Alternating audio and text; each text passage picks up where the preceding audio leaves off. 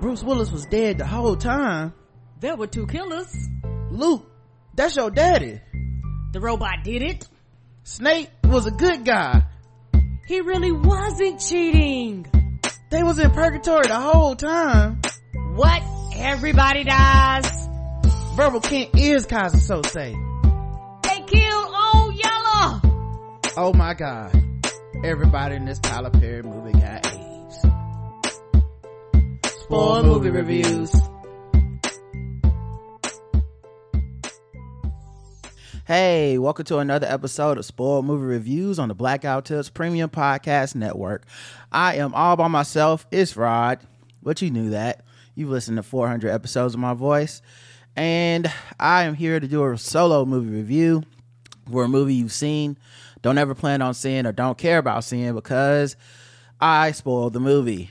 Uh, and today's movie is no exception. It is the wonderful story of Henry Sugar, directed by Wes Anderson, written by Roald Dahl and Wes Anderson, uh, and starring Benedict Cumberbatch, Ralph Fiennes, Dev Patel, Ben Kingsley, uh, Richard Ayoade, um, and that's about it for people that I mm, recognize.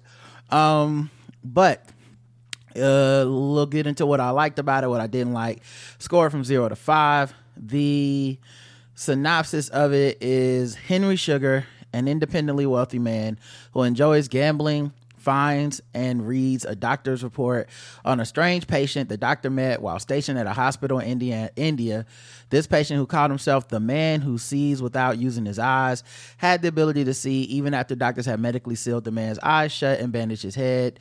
Uh, the man was part of a circus act and used his ability to make money. When interviewed in more detail by the curious doctors, he gave an account which they wrote up.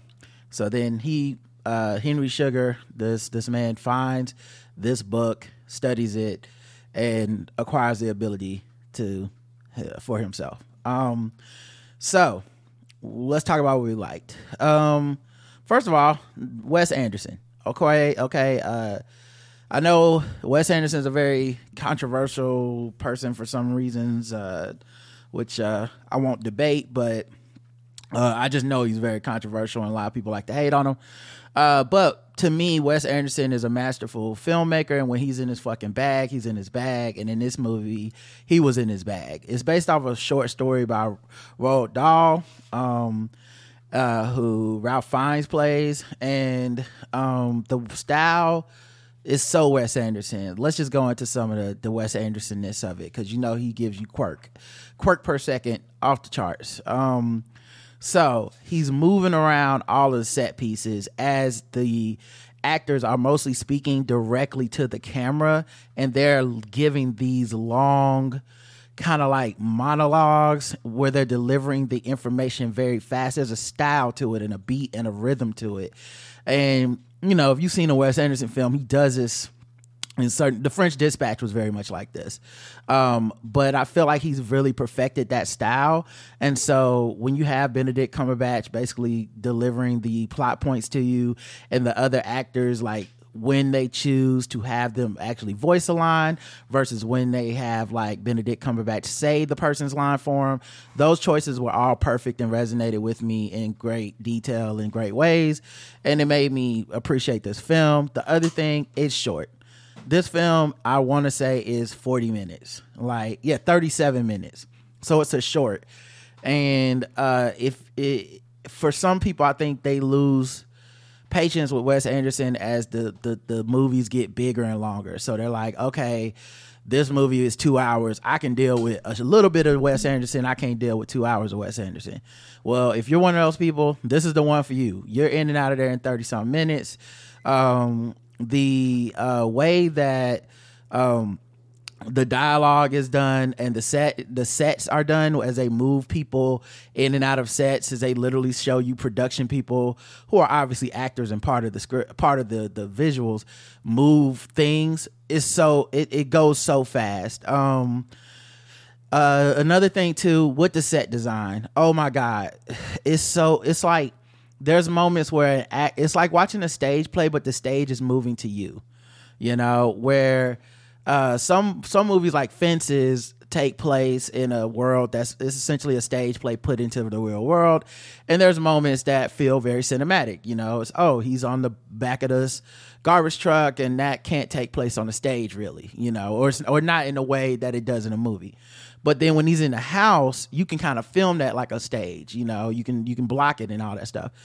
This was very much like the stage brought to life in a way that made me appreciate it. And um, just and, and and and instead of doing that thing where they're trying to turn the stage into well here's what 3D real life looks like it was like no this is what a play feels like you know? And I thought and I thought that was so good. Um you know everyone that was casted in the delivery was great um, so I, I like that as well. Um, it was very funny. Um, the story was very interesting. I love the twists and the turns and the way that it took you to a story within a story within a story. Like Roald Dahl is a character who is telling you a story on your TV watching Netflix about a story about a different dude that that had this superpower and then this other dude that found out about the superpower trained himself and ended up like using his own thing. Um, I also love the twist of you kind of think Henry Sugar is going to become the wealthy guy who um, gets greedy, and then apparently, you know, like through story narrative karma will have to pay an ultimate cost because of his greed. Like he didn't do anything illegal or wrong, but he learned the ability to see without seeing and he was able to win at gambling as with no problems and all this stuff. And you think oh he's going to become a wealthy person that has to that you know eventually greed gets him in the end.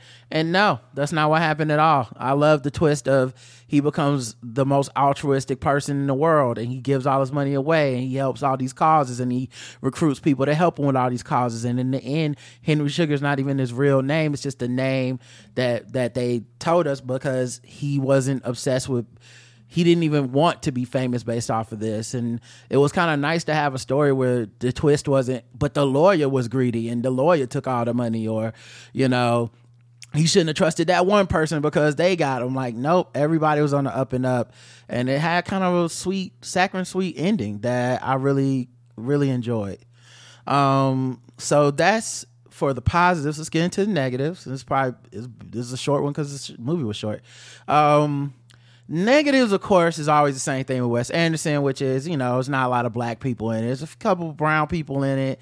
Um, it's such a small story with small parts that there's not like a, a huge cast here anyway.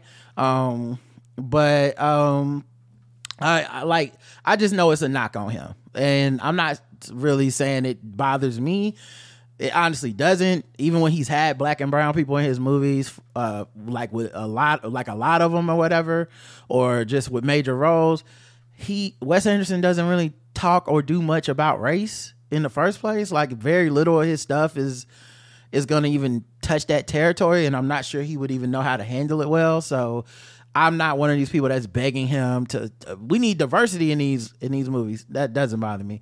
Um, if you're not a fan of the quirk and you know who you are, you you you probably should skip this because it's very it's a lot of quirk. Okay, the quirk is uh, is, is immeasurable how much quirk is going on. Um, so I would say you know think about the quirk. If you can, if your quirk tolerance is low, okay, then you might want to skip this one. Um, but other than that, that's it. Like I don't think I had any real negative feelings or thoughts during this movie or after this movie when thinking about the plot and the story. I actually thought it was really good. So uh, let's rate it zero to five. I would honestly give this thing uh, like a four and a half. It like it was delightful. It was short. I paid attention the whole time. I liked the story. It was a visual feast for the eyes with all the movement happening in the sets. Like it, there's a very stylistic choice of the lack of movement of the protagonist and the way that they ne- they just lock eyes with the camera and they tell you stories if they're talking to you in your house. There's something that connected with me there. And so when you see all the set pieces changing behind them, or the practical, the way they use practical sets like you would in a, a in a theater stage, um, comes to mind of uh, one time when they were showing like how to levitate while meditating, and you could see and they wanted you to see that essentially Benedict Cumberbatch or whoever was meditating sat on a block that was the same color as the floor of the stage and the angle of the camera makes it seem as if he's levitating. And it's like a wink wink nod nod because we all know it's it's not a special effect but it's a practical effect and it's not necessarily designed to truly fool you but there's a uh, the illusion is for those who want to buy into what they're watching. And i think that's the best litmus test of this movie is if you want to if you can watch that part and still be totally involved in this movie i feel like it's the movie for you. So yeah i give it four and a half out of five to wes anderson uh, the wonderful story of henry sugar and uh, yeah so that's it for this review. Told you it'd be kind of short. Hope you enjoyed the review even if you didn't see the movie. And uh, until next time peace out